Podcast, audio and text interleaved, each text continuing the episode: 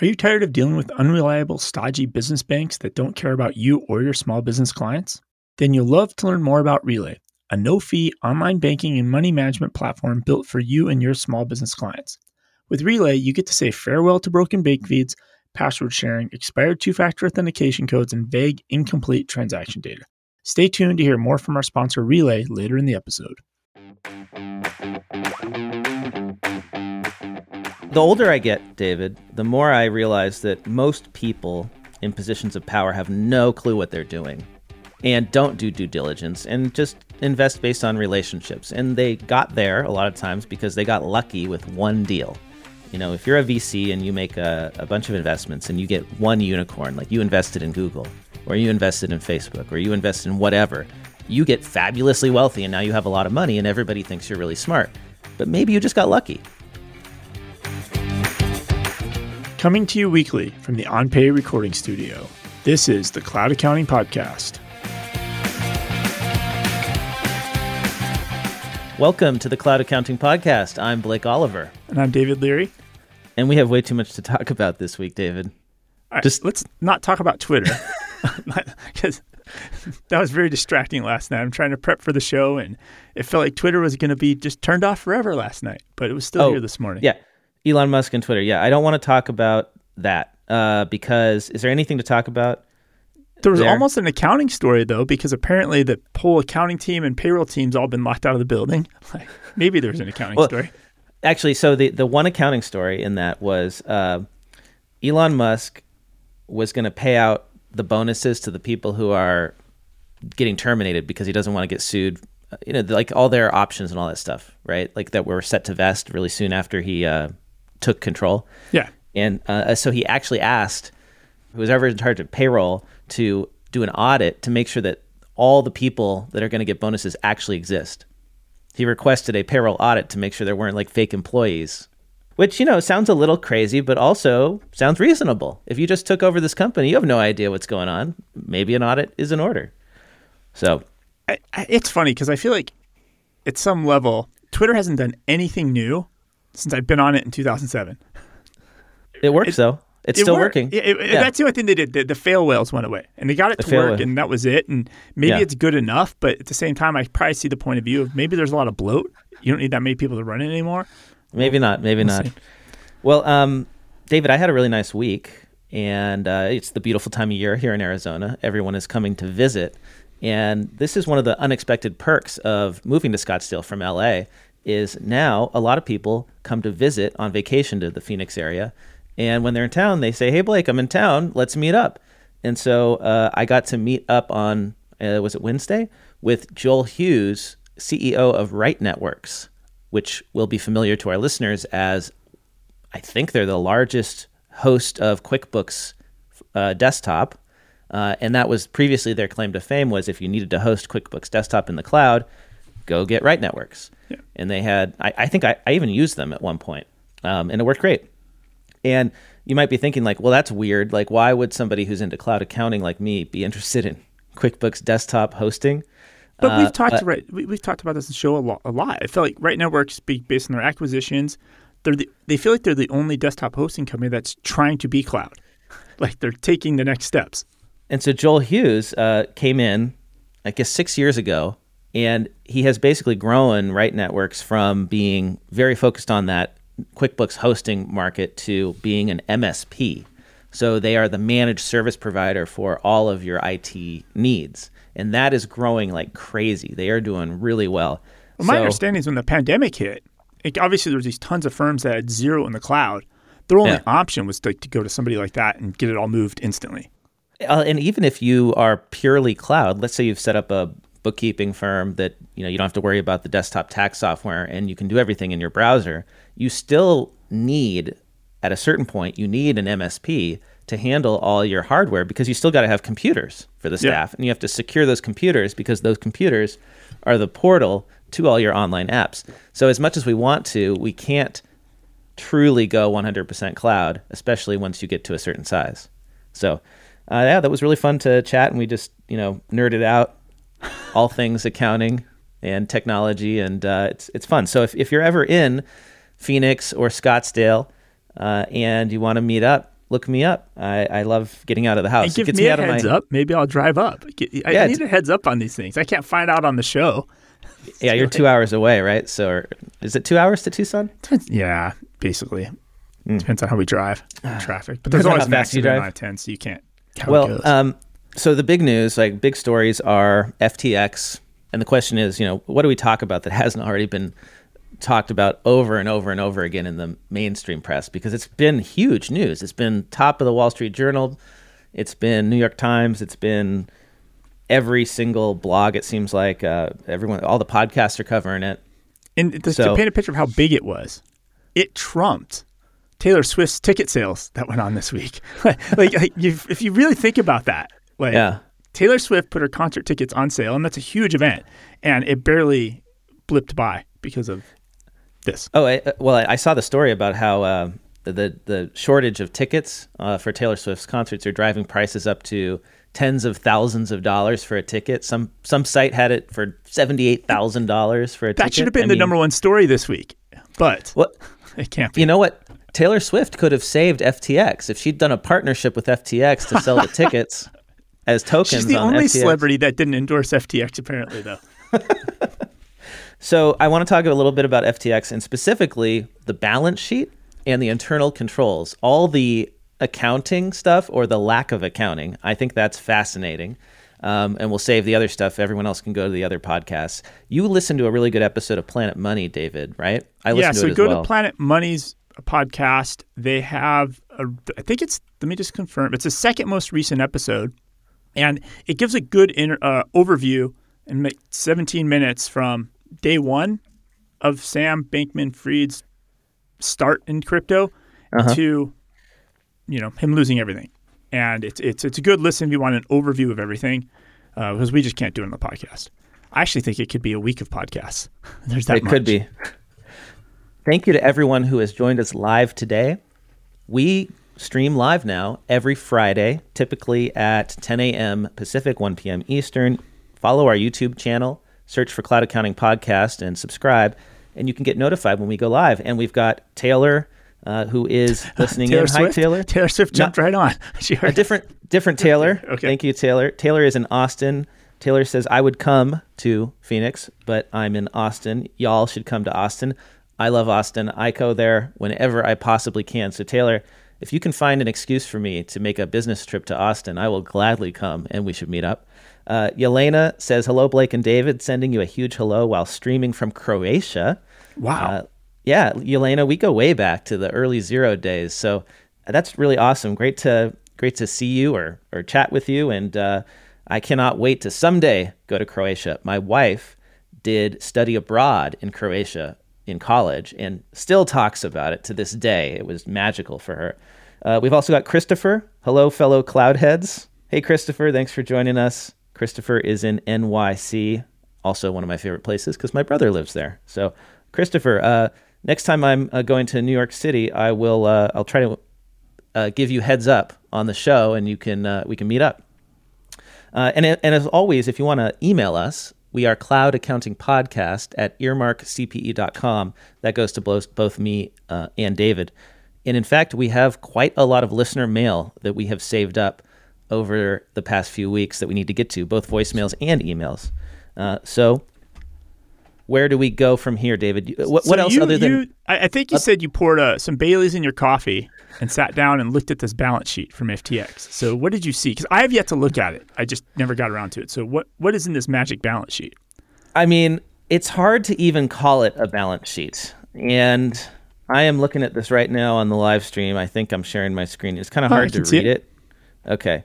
It is um I mean, so this is what leaked. This what we're looking at right now is a spreadsheet that leaked uh, to I think it was CoinDesk leaked it. I can't remember. And this is what set off the whole thing. Well, I love And- cell one. Just read the note in cell one. Okay, uh, cell 1A says, note, all of these are rough values and could be slightly off. values. There is also obviously a chance of typos, etc. They also change a bit over time as trades happen. So like this is something that the founder of FTX, Sam Bankman Fried, SBF, whatever, or FTX, founded by SBF, whatever his name is, right? The guy who walks around with the T-shirt and the shorts, and he looks like Jonah Hill is going to play him in the movie, a version of this, right? And it's just it's just a shit show. I uh, I am just like it doesn't. It's not a balance sheet because it doesn't balance, and that's what has been pointed out many times. I mean, I don't need to go through this, but it's it's basically there's a listing of liabilities that add up to something, and then there's a listing of assets, and there's they're classified as liquid, less liquid, and illiquid. Uh, and then down on row 24, 25, there's another note that says, There were many things I wish I could do differently than I did, but the largest are represented by these two things the poorly labeled internal bank related account and the size of customer withdrawals during a run on the bank. I mean, there, there's a row 23 says, Hidden poorly labeled fiat at account, and it's minus eight uh, billion dollars. I think that's so. So this, I mean, okay. What's the takeaway here? This is I the don't work think of a crazy person. Like this is I'm literally mentally. Uh, this is completely. If you just had somebody mentally unstable, creating a, just give them Excel to play with. This is what you get out of it. Like that's what this is. So I think I, I don't think SBF's crazy. I think he's just a young entrepreneur, business owner, and this is what you would get if somebody who doesn't actually know how to do accounting put together a balance sheet. There are clearly no accountants, clearly no accountants working at FTX. It's just impossible to imagine that. Uh, and something that makes me think that is this tweet thread that came out about their internal controls. Uh, so we've learned a lot about the internal controls or lack thereof that were at FTX because of the bankruptcy filing, which is being, um, I guess, managed. The liquidation or the bankruptcy is being managed by the same guy who did Enron. And he wrote that it's like worse than anything he's ever seen in his whole life. So this is worse, far worse than Enron, because at least Enron was audited. Now, the auditors were unethical, right? And were helping their client commit fraud. So- but in this case, we didn't even have any accountants involved. Can you better explain this guy's role? So, is he kind of like a CEO for hire, where he comes in to? He's like the wolf in Pulp Fiction. Like he came into Enron and ran that during the bankruptcy. Is that his specialty or something? I guess I guess so. Like, and I know this this kind of role exists, right? Somebody has to take over when there's a bankruptcy. You can't like let the current CEO keep going, right? And so this guy's just waiting around for the phone to ring, and then Um, Yeah. it's like, all right, I'm in. He is the he's like the wolf. All right, All right. So let's go through this thread because it's really good, and it, this is by uh, Genevieve Roche Decter, Roche Decter, CFA. I'm going to put this up on the screen here, and we'll read through it. This is from uh, at at gr Decter at gr Decter. I read the 30-page FTX bankruptcy court filing. How bad were FTX's internal controls? Here are the worst examples. Can I pause for one second, Blake? On her Yeah. credentials, she's a CFA, so certified fraud exam accountant. Uh, what is a CFA? Certified, chartered, chartered financial analyst. I knew that. Chartered financial analyst. Okay, let's go back to this tweet thread. Okay, how bad were FTX's internal controls? One, employees submitted expense reimbursements over chat. A random manager would accept or reject these reimbursements with an emoji. now, I mean, anyone who's used Slack knows that that can that can happen. That's not this is not this is not terrible but I, you would hope they would be using some sort of like system for this, but I guess not. Okay, number two, related party loans. Alameda Research, FTX's hedge fund, gave Sam Bankman Fried a $1 billion personal loan. They also loaned Director of Engineering Nishad Singh $543 million. Three, very few records were kept. Most decisions were made over chat, with the messages automatically deleted after a certain time. Hmm, if you're going to commit fraud, that sounds like exactly the kind of system you'd want to set up. Like they're on the free plan of Slack, so that way you can't access the old messages. There's, Well, so I know people who use Signal and they it's encrypted and then you can set it so that the messages automatically Self-destruct. and are self-destructed, which, you know, look, if you if you it's a good thing. It's it's basically a way to create a phone call kind of situation where there isn't a record uh, over chat, which you might want to have for legitimate reasons, but you also might want to have for bad reasons. FTX number four. FTX, a company valued at 32 billion, never had board meetings. Neither did most of the subsidiaries. Five. FTX had no cash management system. Manage. This is the bad one. and this is goes back goes back to that um, balance sheet. Management had no idea how much cash was on hand at any given time, or even where all their cash was. Six, FTX didn't keep proper records of who they employed. Employees and contractors commingled throughout the different companies without proper documentation of how they spent their time. Certain employees can't be located, which could mean that some employees were fake. Seven, corporate funds were used to purchase personal use real estate, and employees and executives put their names on homes purchased with company funds. Eight, crypto deposited by customers wasn't weren't even recorded on the balance sheet. Presumably, all crypto assets just went into one central slush fund used for whatever. That's uh, that's that's nuts. Nine, the filing makes clear that Sam Bankman Fried does not speak for the company and that his erratic and misleading public statements should be disregarded. So, yeah, no internal controls, really. And, and the cash management thing is just kind of shocking, right? Like, and we're talking billions of dollars of funds in this exchange with no controls in place. I thought it could be this bad. We, we've talked about this since January about how so much of this is unregulated and unaudited, and there's really no guarantees that any of the the reserves are real with a lot of these crypto exchanges with a lot of these stable coins. How do we know? You're just trusting somebody in the Bahamas. In the Bahamas. Who, it's always in the Bahamas too. Like who often has like a weird sketchy past, right? And people are willing to do it. And uh, I guess I guess the thing that this what really bothers me about this is that you would think that the public would be clamoring for auditors and demanding that we get an independent third party verification by a reputable firm of this stuff. Nobody cares. You go through Twitter and you search for like audit and you search for crypto and exchange and tether. It's like threads with like the, the biggest thread might have 100 200 likes or something like that nobody it's not even on the radar of popularity on Twitter. And and I wonder why. Is that because the audit profession has become so irrelevant that or or just not understood that nobody even cares about this stuff anymore? I I feel like we should be out there saying like, "Hey, we have a solution, guys. Some reasonable regulation and get some independent third-party auditors in here and we can we can have crypto and we can eat our cake and, you know, have it too and everything would be great." But nope,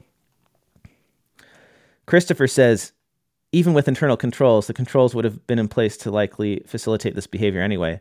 Yeah, that goes to the back door that SBF had programmed apparently into their internal software so that he could move funds whenever he wanted back and forth through his, you know, related party entity. But I mean, I feel like if there had been accountants, but, internal controls like that, you know, like the, But what the about position- controls on the other side of this, on the VC side and the investor side? I think Sequoia invested $200 million or 230 million, I, I guess, into FTX. And then he invested 500 million into Sequoia. Like, how are these things not getting showing up on other people's audits, other people's books, other people's eyeballs, right? Like, is, is it just blind? Hey, we saw a slide deck. We get a 15% guaranteed return. We're in. I, I think just, uh, the, the older I get, David, the more I realize that most people in positions of power have no clue what they're doing and don't do due diligence and just invest based on relationships. And they got there a lot of times because they got lucky with one deal. You know, if you're a VC and you make a, a bunch of investments and you get one unicorn, like you invested in Google or you invested in Facebook or you invested in whatever, you get fabulously wealthy and now you have a lot of money and everybody thinks you're really smart. But maybe you just got lucky. And there's a lot of VCs out there who are playing with other people's money. Because remember, they're putting in their own money, but they're mostly using the money of the other general people's partners, money, LPs. other people's they're money, people's retirement funds. Yeah, right. So they're gambling with other people's money, and they're doing a hundred. They're doing hundreds of deals. It's not possible for them to do actual due diligence on all of them. So they're basically just playing roulette, right? Let's put a little money here, money here, money here, money here, and hope that we get rich. This episode of the Cloud Accounting Podcast is sponsored by Liscio. Blake and I talk a lot on the show about client experience. A great client experience may be the biggest impact on a firm's success. Did you know that Liscio is so focused on improving the client experience that they have even gone as far as trademarking, and I quote, Client Experience 2.0. Liscio's all in one client experience starts with your own firm's experience. By allowing your team to do more together Having everything in one place, like secure messaging, client facing tasks, file exchange and storage, electronic signatures, client invoicing, and client emails. When you improve your team's experience, your client's experience will follow. With Liscio, clients can use the app on their phone to easily e sign anything, scan and send you documents from anywhere, send messages, and best of all, pay you. If you want to save 40% of your time by having everything in one place and start delivering a client experience 2.0, head over to cloudaccountingpodcast.promo slash Liscio. That is cloudaccountingpodcast.promo forward slash L I S C I O.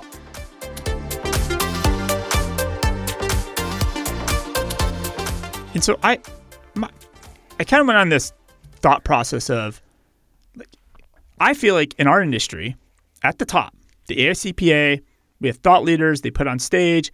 In a way, they're pumping cryptocurrency. I said this a couple weeks ago as well. You know, when a big firm buys land in in the metaverse, it all it it legitimizes this, and so they use it as their marketing material to push it more. So I went on this journey and I tweeted out. I was like, do, "Is there anything from an accounting leader that says, hey, maybe be careful with crypto?" And uh, Seth Fineberg, who used to be uh, at Accounting Web US, he sent me a link to an article that was March 13th of 2018. And this article is written by uh, Brian Tankersley, CPA. Mm-hmm. So he, he titled this article, Cryptocurrencies, What Accountants Need to Know. Very second paragraph. Oh, no, sorry, very first paragraph. Wall Street has more gamblers than Las Vegas, and speculative investments in cryptocurrencies exploit the same fear of missing out by used, using get rich quick scammers since the beginning of time. So he went on to he's an article about how yeah. thin this is, and this is in 2018 before it got really crazy. Right. So there's one article there, but one where... one person, one person in our industry from a position yeah. of leadership that said, "Don't." Other than us, who we get called out for being morons yeah. and ignorant and don't know what we're talking about. Nobody, nobody at the top yeah. is where. Where are the state CPA society leaders? Where are the boards of accountancy? Where's the AICPA saying, "Hey guys, maybe you shouldn't be investing all this money into unregulated and unaudited investments, speculative investments in cryptocurrency exchanges. Like we have been saying it, but you know, we have a tiny audience compared to those folks. And instead, they're pumping it up. And the the firms that have been involved in this have been pumping it up too, which raises a lot of questions about independence. So so I was uh, very excited to see my old accounting firm, Armanino, in the news unfortunately, it was not exactly g- good news. The Wall Street Journal, this came out, I think it was yesterday or the day before. The headline is FTX auditors doubled as crypto industry cheerleaders. And you guess who's featured in this article? It is Armanino. And David, full circle, the metaverse accounting firm Prager Metis. Oh, they gosh. also they also audited FTX. They were involved in well, an audit is uh, a, I think a very this is part of the problem is it's a very loose term here because they didn't actually ever get audited. I mean, look, look if you can see on the screen, David, like yep. Armanino had a, a Twitter account called at Armanino Crypto, and like back in December, they tweeted SBF FTX, tweeting at the founder of FTX, "Let's go, buddy." You know, like they're pump they're like that alone would be to something that as as an independent auditor you should never say that. Right? You don't promote your client that way. But here's the thing is that all of these uh, not all of them, some of these crypto exchanges, some of these companies will say we got a third party audit. Uh, like Tether, for instance. And then you go and you look at the report, it's not actually an audit. It's an quote, attestation report, unquote. So, some sort of agreed upon procedures engagement, but it's not a full audit and it's not an audit of internal controls. And so it's very misleading. And I think we as a profession have created the situation where people are really confused because what is the difference between an attestation report and an audit? We've muddied the waters. Do you know what I mean? And people are pointing to these attestation reports and saying, oh, yeah, there's reserves there. But really, all it's saying is at a point in time, one point in time, we, we you know, validated the reserves. It's not a full audit. So it's, it, yeah, it can't really be very muddy. On. It's the same thing with the advising, right? Because I asked this on Twitter. I'm like, how come accountants or leadership telling accountants to tell their clients to stay away from this? And people are like, well, you know, we don't have a license. It's uh, what you may call it a security, or, or, we can't talk about securities and investments. I'm like, but it's not even a security. It's not a security. So you totally could tell your clients not to do this. But yeah. it's and then I'm kind of thinking. I googled CPA oath, and then I'm wondering, like, shouldn't this fall under a some some of the oaths talk about public the public right protecting the public, and yeah. some of them talk about um, integrity and what's the other word that was that came up on a lot of them. If you just Google CPA oath, independence, integrity, protecting the public. It's those kind of yeah. It's the vibe of yeah. those things. It's like yeah. where is this happening? It's not, and and I think it was there for a lot of people to see, and and we have failed as a profession to protect the public, and, to remind them like this is important stuff. And let me remind you of a story from 2021 June. And we talked about this on the show. So a lot of these companies, to be honest, are they're half-ass. It's very clear. AICPA had this in their lap. It was so obvious how half, and I don't remember which one of these coin companies it was, right? But AICPA engaged 2021 in June. The biggest sponsor was one of these coin. I don't know if it was CoinTracker or Coinbase or one of these. I forgot the exact name, but they sponsored the lapels or the badges, right? They had yeah. they they had the, a keynote, spent tons of money. They had one of the biggest booth spaces on the floor. They show up, two dudes show up they got no booth. They got nothing. It's just tape on a floor. Like they paid the most money to the AICPA and basically showed up just like two dudes with backpacks. And it's like so obvious how half-assed that is that like how you know what I'm saying? Like how does this happen? And then the thing that makes me really crazy, I'm you know, that night I think we uh we were at one of the clubs in Vegas and like this guy was definitely he was surrounded by like 12 hookers in a booth, like at, at this bar. It was very obvious. And mm-hmm. it, kind of a disgusting looking weird dude. And you ask, and like, yeah, apparently he's like a, a Bitcoin bro that made like billion dollars or something. And then, so then following my next trip to Vegas in the summer, I'm in a taxi cab leaving, um, this was Sage Intacct. And this is November of last year. So that's the peak of Bitcoin. And the taxi cab driver's driving me back to the airport telling me about how much he's going to make on crypto and this and Bitcoin and to the moon, you know, that typical verbiage.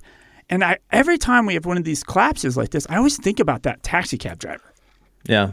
Like like did he lose his house? Like like is he divorced now? Like cuz he wasted all the money? Like I really cuz the real people are affected by this. Yeah. Right? Real real people. It's not just the investors because that's the difference with this Ponzi versus all others. This Ponzi is in the Cash App. It's in Venmo. It's in PayPal you could just spend a thousand dollars in crypto like that. Yeah, it's a Ponzi for the people. Ponzi for crypto, the people. Yes, that's what crypto is. We have equality now. Everybody no. can be Ponzied. Uh, so here's the scary thing, right? FTX was the second largest exchange, the second largest crypto exchange. The largest one, Binance, still hasn't gone through an audit and doesn't even have a proof of reserves report, which is that attestation that falls short of a full audit which is supposed to show that they have the reserves to pay out their depositors should there be a run on the bank. And they they, they still don't have it. They claim that uh, they can't find they can't get it done because their auditor that they want to use is busy doing proof of reserves for others. So that's great, right? I th- that that could mean that it was either pra- Prager Metis or Armanino that they want to do their audit.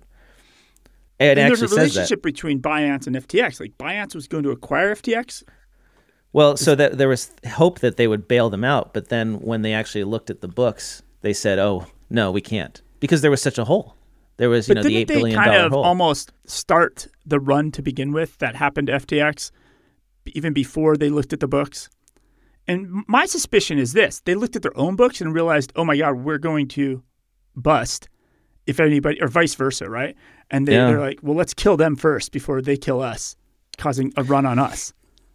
I just think it's so amazing that Prager Metis, you know, that first accounting firm to open an office in the metaverse that we were making fun of, they were involved in the audit of FTX trading, the main international operation. And the Wall Street Journal calls out about their metaverse.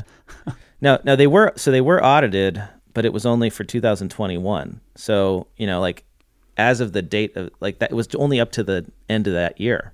So everything that happened this year, there was never any oversight. There was never any third party verification. And they didn't do any internal control stuff because the only companies that have to do audits of internal controls are public companies, not private companies. And I mean, there's not even a requirement that these crypto exchanges get audited because they are outside of the rules.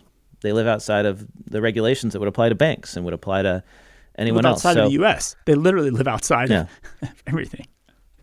So, you know, I think it's it's inevitable that regulation will come at this point, like because too many regular people are going to get fleeced and lose their lose their money. Uh, and, and we saw this in history, right? State banks back in the 1800s used to issue their own currency when there wasn't a federal uh, currency. And uh, eventually, everybody realized that wasn't working because there were too many runs on banks. Banks collapsed, people lost all their money, and then we eventually got federal regulation, right? We got a national currency, and so far it's you know it's got its problems, but it's still a lot better than this situation. So I think that's I don't know. Is there anything else to say about FTX? Have our listeners got any input on this? Let's see. Oh, Aaron said, "Please make Ponzi for the people." This episode's title. There we go. For the people. A Ponzi for the people. Well, well that, Uh, that was that wasn't that uh, Freed's game thing. What was it called? Like moving money to the poor. Like he was doing something. Oh, Like and that's the best part is he was considered to be like the savior of crypto, right? Like this is the irony of it is that he was going to Capitol Hill and testifying about how we want responsible regulation. It reminds me of Mark Zuckerberg asking for regulation, right? Like his platform is being used to like manipulate elections and he's the one calling for it and meanwhile we've got SBF calling for regulation meanwhile his cryptocurrency exchange is the one that needs it the most. Christopher says influencers with their pump and dump is beyond insidious. This is crazy too. I, since I started posting about FTX on Twitter, on every single thread, there's a bot posting some sort of pump and dump scheme. I, I had to mute a bunch of phrases because it was just overtaking my whole Twitter experience. Yeah. Yeah. As soon as you talk about crypto, now if I talk about anything else, I don't get spam like that. I'm pretty confident I could tweet the word porn and I won't get a bunch of spammers. Like this only happens with the illegal dudes pumping and dumping. Yeah. Whatever this new, like, oh, it's this something's going off on Friday night. I don't even know. I had to just block it. Now, there's another way that this whole thing could affect our accounting technology space that Raphael uh, pointed out to me. Thanks for joining us, Raphael. He said that FTX and Alameda, whatever these companies together, have done a ton of their own VC investing, and that it's possible that a lot of this money is going to get clawed back in Chapter 11. So we might see a bunch of these crypto startups, even ones that are like focusing on accounting and serving accountants, go under because now their promised funding is going to disappear. So that could have you know roll-on effects to the accounting profession. But Golden yeah, age of fraud, Blake. Like it is say. the it is Golden the age fraud. golden age of fraud, as our friends on the Oh My Fraud podcast have said. And if you haven't listened to Oh My Fraud, go check it out. I'm gonna demand that Greg and Caleb do an episode on FTX because it's the biggest fraud in history. I think we can safely say if it's bigger than Enron, it's got to be the biggest.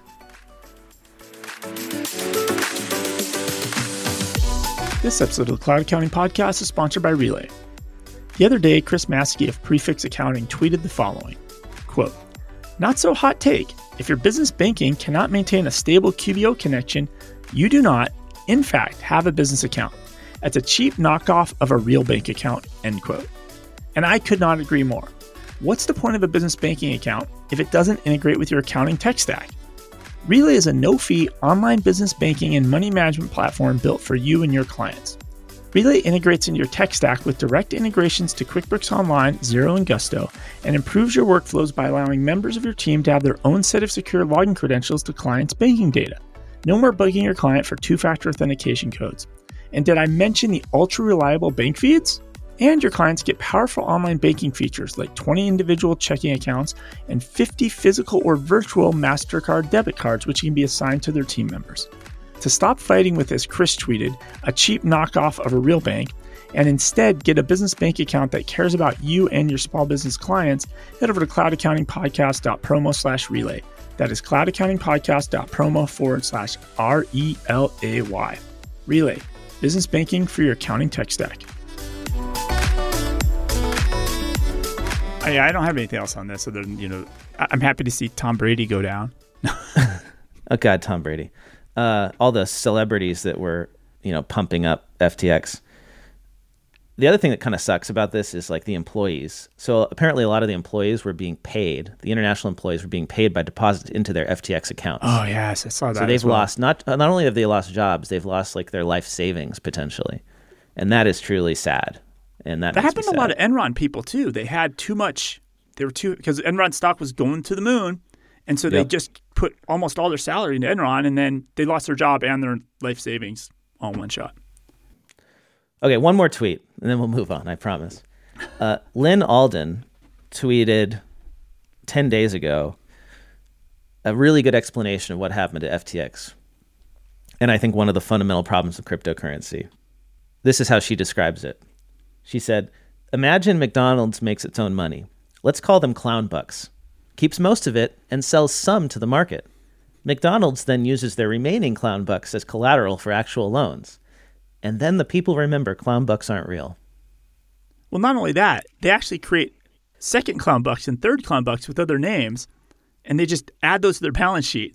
They just add them in, like like they just don't exist. Uh, Yeah. they're clown bucks. Clown bucks, right? And that's what a lot of these tokens are. You so you can this is this is the trick. This is the accounting trick. It's a brilliant trick. David, I'm going to create 100 Blake tokens. And I'm going to sell you 10 tokens for $10. Okay? You buy my Okay. 10 tokens.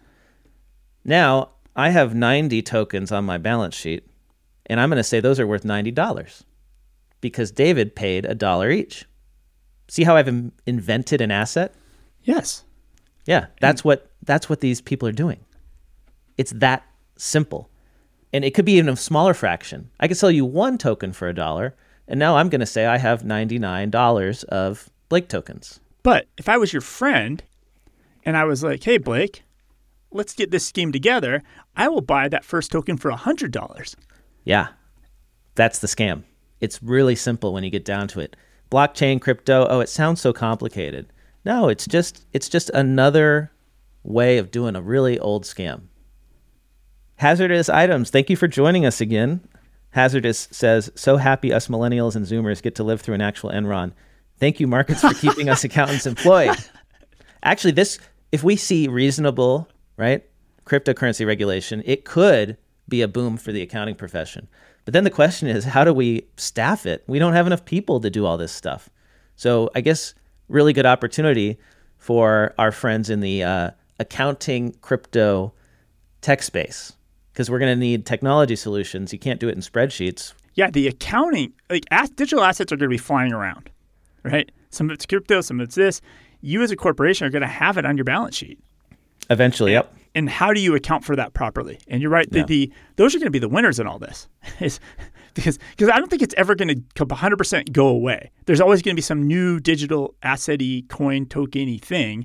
And Yeah. They're going to be flying around the internet. It's just a bunch of electron uh, electrodes, ones and zeros, and you're just going to have to make sure it posts the debits and credits correctly. And companies that can do that for you probably stand to win the most in this whole thing, unless those companies have been invested in by FTX. Then they're in trouble. So, so go and listen to our interview with Pat White and Rafael Casas at Bitwave. Uh, it's one of our bonus episodes from SuiteWorld. Bitwave. That was a really interesting conversation and really cool what they're doing with uh, NFT marketplaces and uh, just like accounting for digital assets. Um, a lot of a lot of interesting stuff going on, and then you know maybe this is an opportunity, right? Like now, now we can actually have some real crypto use cases and not just this fake fake value being created. I always say this: we we need to educate the public to think more like auditors. And when you're making investments, if you think like an auditor, it's really hard to screw up. And so, how do I, you know, take what I've learned in accounting and apply that? Uh, how do I think like an auditor? I say, okay, who am I giving my money to? Like, who are they? Are they reputable? Can I trust them? Do they have a third party verification of some sort that they're going to do what they say they're going to do? And then I ask, what are they going to put the money in? Like, where are they investing my money? And then I ask, the second question is, okay, now that I know where they are and I trust them and I know, or I know where they're putting my money, I, I ask, do I understand how this investment generates returns. How does it give me interest? Or produce value. How does it create? Yeah, how does it create value? There you go. So that That's it'll better. grow. Because if it doesn't produce Right. value, it should not grow. Well, and if the way that it grows is fundamentally by getting other people to buy in, that's a Ponzi scheme. And that's what most of these tokens are. They generate a yield. That's what, you know, Alameda Research, they were investing in yield farming. So they were buying tokens that generate a yield that give you interest, but the tokens didn't generate value in any in any way. So the only way that it could pay interest was if other people bought into the token. So it's it's actually basically a digital Ponzi scheme. That's what these tokens are. It's paying interest to the current token holders by getting new people to buy tokens. That's that's a Ponzi scheme. Yeah. Well, and now guess what? I, I am now one of what what what is it when you just hold it forever? What's the HDL? What's the Hodl Hashtag use. hodl. Yeah, Spell H H O D L. Like a Okay, misspelling. so that means I'm going to hold it forever. Well, good news, everybody. I am now a crypto holder, whatever the hell that acronym is, because my crypto balances are so low that I can't afford, like, I can't do the transfer to move it back to USD. So remember Uh. that time in February of 2020, I put four dollars of cash in one of those coin machines at the grocery store, and I bought Bitcoin at the grocery store. That's now only worth a dollar sixteen, and I can't get it out back to cash. Oh, you made a bet on Twitter with Michael Doan, where Yes. I think I think I think he got the raw side of that deal because you said that you would bet him your entire Bitcoin uh, balance. crypto assets. My whole my, and I have your whole you know, portfolio. Three dollars here, Right. dollar sixteen here. I have seven dollars over here. Yeah, well, And you- you said- that up.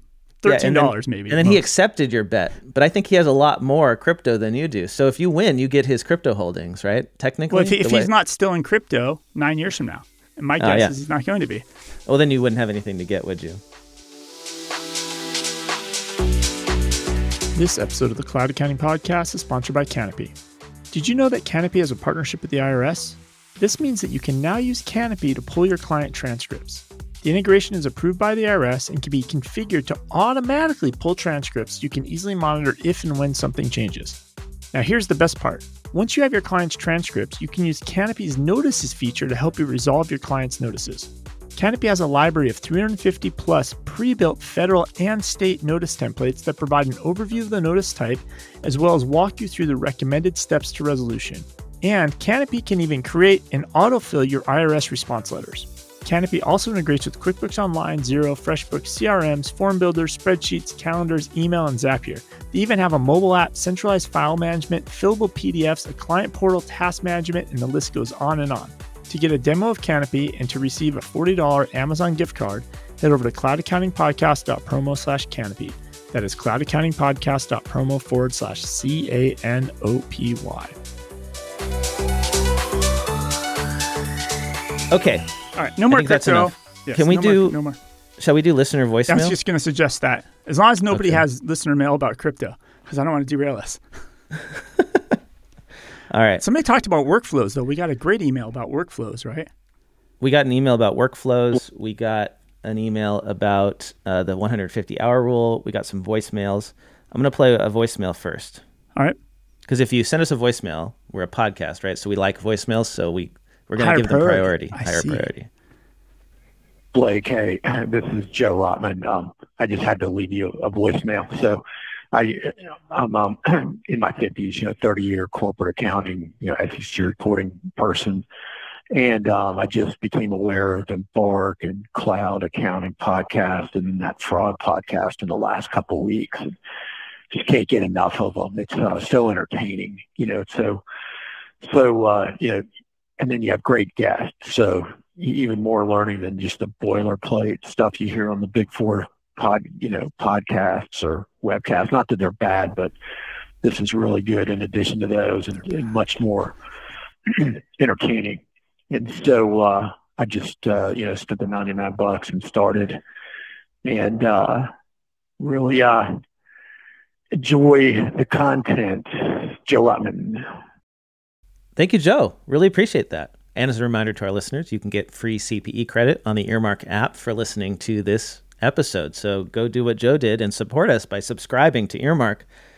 When you subscribe, You get unlimited access, can take as much CPE as you need for listening to podcasts, and that is uh, very relevant given we're almost at the end of the year, and most people do their CPE in December. So get those hours. Here's a message from Samuel. Samuel, I'm not going to say his last name because I'm never sure if uh, if people want to be identified. David, this is the one you were talking about about workflow. So we Yeah. were uh, we were talking last week with Joe Woodard about workflow tools, and we saw a stat that 50% of firms don't have any workflow technology. And Nothing. At least they're using Excel. They just build it all in. They just have checklists in Excel. But And then Joe I'm an said- idiot. Not what I'm talking about. So. Well, no, I would agree with you. I'd be like, or yeah, somebody, I'm- no, you or Joe. Joe said, David, no, that's not true. Yeah. That was that was hard to believe, but Joe confirmed it. And you know, I'm going to believe Joe, right? Like like Joe's been around in this profession for a while. And so Sam said, "Hi Blake and David. I listened to the most recent episode where you talked about half of CPA firms not having any workflow management tools. I just started a job at a CPA firm and I was kind of shocked when I was being shown how they manage projects. They have one large folder and each staff member has their own subfolder within this folder. When a project is assigned to you, a control sheet will show up in your folder and you work on it. And once it's done, you put this document back into the manager's folder or whoever will be working on the next piece of the project. To answer David's question, no, they don't even use Excel to track them. I asked the partner who was training me if they have considered using any workflow management tools, and he acknowledged that it would be useful and they've had the discussions, but the six partners could not come to a consensus, and so they just keep doing it the way they've always done it. For context, this is a full service firm with about 50 employees and serves small to mid sized businesses. Tax department did over 1,000 returns. Sincerely, Sam. So, so, okay, yes, the workflow seems complicated using these envelopes, but is the real issue in this email that because of the partnership model, you can't move forward and grow because you can't get consensus of all Ah. six partners? David, you nailed it there. Yeah, that's it, right? They would do it, but they couldn't get all six to agree. This is the problem with the partner model. How do you implement implement new technology that's disruptive when there might be one person who's like, "Nah, I like the way it's being done." right? There's always that one person who's like, "No, we don't need to change. We're good." That's the problem. It's sort of like um, it's like the filibuster in the Senate, right? All it takes is one senator to say nope, and you can't move forward. That's what the partner model is. So, thank Please you, Sam. All your emails this is just Blake. at BlakeOliver.com. yeah. Let's see. Let's go back to our messages here. You said What a else hun- do we something about the 150 hour rule. Somebody Yeah, here, here's one about the 150 hour rule. Let's see. Actually, we got two.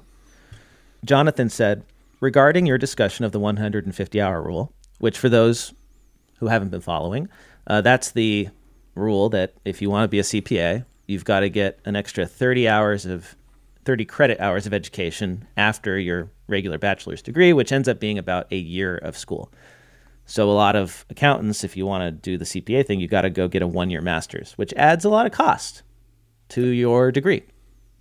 I personally think it's a reason why we are suffering in terms of recruiting. So Jonathan said, regarding your discussion of the 150 hour rule, I thought I'd give my experience.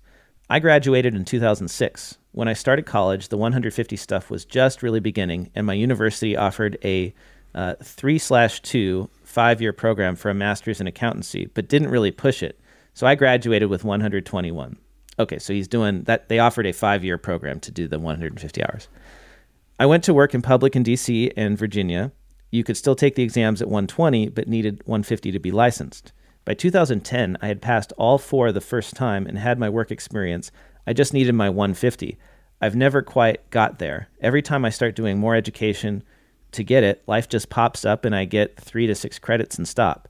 Well, that is on me to a large degree. It also shows that I was 100% qualified to be a CPA, but because I can't get around to getting my basket weaving credits, I've never and likely never will be a CPA. 150 rule needs to go. So, can I admit something about the 150 hour rule? Yeah. Okay. So I was in discussion with Norma, who's one of the accounting twins, and she's the, the accounting twin that's in grad school.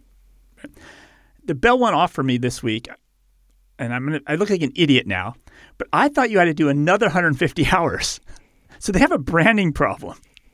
They should just call it the plus Oh. 30 because you really have to do 30 more. They should just call it plus 30. Like get rid of the 150 because already that's just that's just scaring people away. Like plus 30 still seems seems that's I can eat that apple plus 30. But mean, they the need to stop calling it 150 entirely. It's a branding problem. The whole credit hours thing doesn't even make any sense to me. Like, why why is it 120 credit hours to get you a bachelor's degree? Like 40 hours? Like this whole translation of college credits into hours, I've never understood it. Because is is is the amount you learn based on the uh, amount of class time you spend? Like, if we increase the amount of time you're in class, you're going to learn more. Uh, you know, I don't. The whole thing is just completely anachronistic. I just Anyway. think it's a branding problem. It scares people away. It's too big of a number. Yeah, and it adds Use plus 30. Say say plus 30. plus 30. Uh, so don't don't help them, David. Don't help them extend this problem. okay, so Tyler wrote in. Uh, he he's written in before. Thank you, Tyler. He said, uh, "Hope you're well. I wanted actually Tyler was on our show. Oh, he's, Remember he's Ty- new, right? He's been like 2 years he was Yeah, yeah. He's work- just does audit yeah, yeah. work. Yeah, he was he, he was talking about being uh, remote and uh, working like his first accounting job remotely, and uh, and and it was really interesting. Um, so he said, "Hope you're doing well. I wanted to share some thoughts after listening to episode 304 of the Cloud Accounting Podcast, especially after just recently passing my final CPA exam. Congratulations, Tyler! He passed." He says, uh, one, the 150 hour rule is definitely something that hurts the amount of people interested. I was actually lucky with my experience, however. I went to a small school in Nashville, and the School of Business actually allowed us to get our 150 hours in our undergraduate program. This helped me a ton because I didn't have to spend extra time and money on a graduate degree for the 150. I think a lot of big schools make the push to get the Masters of Accountancy just to make more money, when in reality, students can get 150 hours in undergrad. Not to mention the Masters of Accountancy without passing the CPA exam is pretty much a waste of time, in my opinion, especially compared to the value of an MBA. Either way, I think the 150 hour rule hurts our profession, but maybe with this option more widely promoted, it wouldn't be as bad. He goes on. Number two, I heard a listener mention that the score release periods for the CPA exam are going to only once a quarter. This is something that is really annoying. It was bad enough as it was. I actually had to wait over a month for three of my scores, which impacted my plan of studying because I couldn't afford to sit around for a whole month with the time period of 18 months you have to pass all the exams. Why would they expect people to have to wait that long to get a score on a digitally taken exam when they put a time period on how long you have to pass all of them? Even just saying it out loud makes no sense and isn't fair at all. So, yeah, they've actually made it harder to pass the CPA exam. Great. Um, three, as someone that is new to the whole profession, I may be having too big of aspirations, but at what point do we start working towards a continuous interactive 10K report for public companies? Being an IT auditor, I know there are ways to automate reporting processes that could feed directly to an interactive continuous 10K report in which auditors can audit the incoming data to the report. I think having deadlines every year for these reports is something of the past, and it's something we can help change with the technology that is being brought to companies. This would improve audit quality as there wouldn't be hard deadlines and we can audit the incoming data throughout the whole year and wouldn't have to wait and try to crunch all of the work in at the end of the year. I also think doing this would make the 10K reports more relevant to people in my younger generation that likely don't even look at financial statements to do any sort of investing, especially since the reports are 100 pages long and look like boring research paper reports. Instead, imagine an interactive real time report where people can go in and look for the kind of data they want to see instead of having to read through a whole report hoping they find something they want to see. Maybe this is too far fetched, but I do not see why this is something we can't start making a push for for the future. Sorry for the long winded email. Kind of just needed to rant about some of these topics and wanted to share some insight. As always, thank you guys for such an amazing podcast. Thanks, Tyler Kaprowski. Great email. Tyler, that's a brilliant idea. That last one, I, I haven't ever heard that from anyone. And the idea of a continuous audit, continuous public reporting, 10K, like that's really neat. That would be something that would help these crypto exchanges, right? If somebody could continuously audit their reserves. The problem is that nobody's really figured out how to do it. But that's a, a big opportunity. Yeah, like a, a big bank feed of their balance sheet. Yeah. You just get to, everybody gets to watch it all the time. Right. And, and it's not just this point in time. I think that's the big problem with like these proof of reserves reports is it's just one point in time. If they don't have proper internal controls, all that money could be drained out and put somewhere else. Oh, and then they go put it back Yes, as soon yes. as right, it's like take the money away, go play with it, do dangerous things with it. Then oh, we need to get another audit. Okay, let's put all the money back. let's get audited. Got it. Uh, so thank you both. Uh, really appreciate that. Um, we got another voicemail, David. I think this is the last one, and then we'll go on to whatever's left in the, the time we have. This is from Heather Smith, our correspondent down under. Hi, Blake and David. It's Heather Smith here, calling in from Brisbane, Australia. I know you love a good accounting conference, and I've not heard you mention the biggest accounting conference in the world. WCOA, or the World Congress of Accountants, is known as the Olympics of the accounting profession, and it's happening this month, November 18th to the 21st in Mumbai, India. This year's theme is Building Trust, Enabling Sustainability. And rather than being a vendor led conference, it'll have leaders of the Global Accounting Association's representatives, providing a unique opportunity to have big global accounting and business conversation. So it's likely your accounting membership fees will be paying for your USA accounting representatives to attend on your behalf. In 2018, I was um, extraordinarily fortunate to be an ambassador for Sydney WCOA conference, along with uh, David Boyer and Paul Meisner, hosts of From the Trenches podcast, on behalf of the Chartered Accountants Australia New Zealand.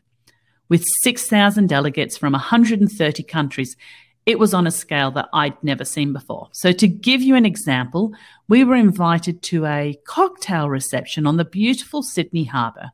And as we settled in, and I'm holding my bubbles and having a little talk with people, a submarine surfaced in the harbour.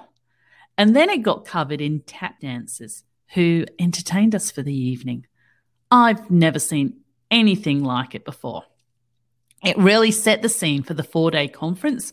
Multiple sessions running simultaneously, big conversations, and accounting thought leaders for, from every corner of the world. Blake and David, I propose the Cloud Accounting podcast should add the 23rd WCOA to its conference bucket list. It shall be held on August 2026 in Busan, in Korea. The theme of WCOA 2026 is global friendship through Control technology, thriving from innovative global diversity and living harmoniously with the modern AI convergence. Goodness, that's quite a theme, isn't it? But I do think that converges perfectly with the Cloud Accounting podcast. What do you think? Will I see you in Korea in 2026? What Oh, was the name fun. of this conference? Because I'm googling, I'm getting uh, World of Coal, A- World or of Coal Coal. Ash Archives. So this is not it. Uh, so I think this is it, the World Congress of Accountants, and it says so it's a WC. So it's a WCOA. uh, OA Got it. 2022 Mumbai dot org. I had never heard of this before. I guess I need to get out of my U.S. bubble and go abroad. I would love to go to Korea for the 2026. So we've got four years, David, to raise our stature as a podcast, so that we can uh, we can get somebody this. to fly us out there. You know, somebody did get out of. What would you? What's the? What did you just say? Get out of your U.S. shelter or your Yeah, what, I don't know. We should rewind and see exactly what you said. But I did see somebody that did get out of their U.S. offices and go somewhere. So And this who's is an article in GulfNews.com. World's largest accounting and finance body to convene in Dubai. So the AICPA and the CIMA, their board of directors are going to go have a meeting in Dubai from November 15th to the 17th. The gathering will discuss, I mean, obviously that just happened now, but the gathering will discuss how to prepare the profession for meeting the future challenges it faces serving the public interest and driving trust, opportunity, and prosperity for business, economies, and society. Like, seems like a good gig, man. Like, that's a trip to Dubai.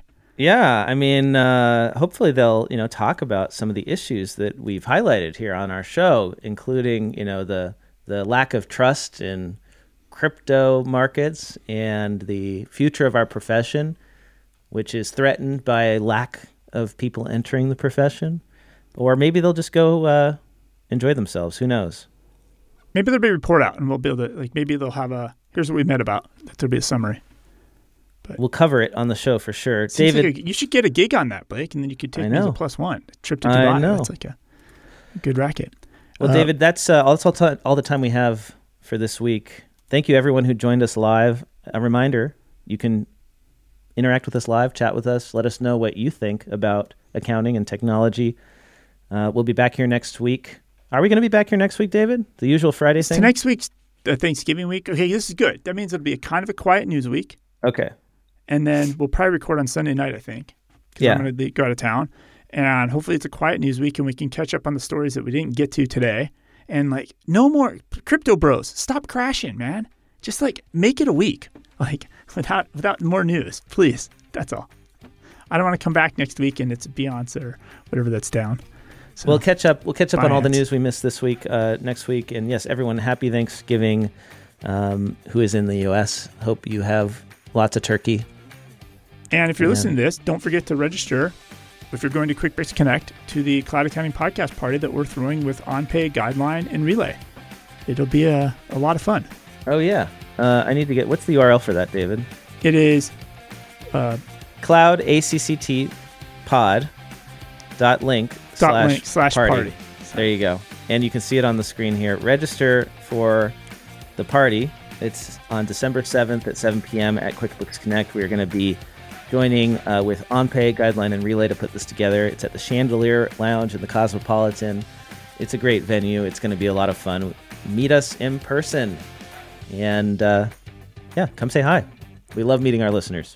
And we'll even serve a little bit of food. People are going to eat. Oh, good. Food is good. Yeah, it's always it's always a problem when there's no food at these events. So Yes. we're gonna make sure there's food. Good. Uh, see you See you next week, David. After Thanksgiving. All right, bye. Time for the classifieds. Are you still paying 1% for ACH to receive money from your customers? With UCollect, you can pay as little as 30 cents per transaction. UCollect has two-way sync to both Xero and QuickBooks Online and gives you the features that the accounting systems lack, like installment plans, secure automatic payment setup invitations, automatic receipts, and allows access to other credit card merchant providers beyond the ones that come with the accounting system, giving you more control over the service fees that you pay. For more information and a 30-day free trial, go to ucollect.biz slash CAP. That's ucollect.biz slash CAP. Check out Hector Garcia's new app called Right Tool for QuickBooks Online. Instantly increase your productivity with keyboard shortcuts and more. It will save you seconds. The app is free at the moment in public beta. Check them out at righttool.app. That is righttool.app. R I G H T T O O L dot app. I don't care where you live in the United States. If you're a CPA, you have to take ethics continuing education. And I don't care who you are and where you live, you hate taking ethics continuing education. That's why me, Greg Kyte, and my buddy Adam Browd, we created a podcast called Drunk Ethics, where we unfold and uh, expose all of the inner secrets of not just ethics, but how to become more ethical and to promote ethical behavior at your workplace. And we do that while we are getting progressively more faced during the course of each episode. In each episode, we take seven shots every seven minutes. And so at the beginning, we are scholarly, and by the end, we are drunk yet still scholarly. If you're interested in this podcast, which I know you are, anyone can listen to the podcast for free. It's out there, you can find it. But if you want CPE credit for it, NASBA certified CPE credit, it is a premium course on Earmark. So if you're already a subscriber to Earmark, it's going to be more than that. But listen, it's worth it because of two reasons. First off, you know your company, you know your firm's going to pay for it and not you. And second of all, it's worth it, damn it. Want to get the word out about your newsletter, webinar, party, Facebook group, podcast, ebook, job posting, or that fancy Excel macro you just created? Why not let the listeners of the Cloud Accounting Podcast know by running a classified ad? Hit the show notes for the link to get more info.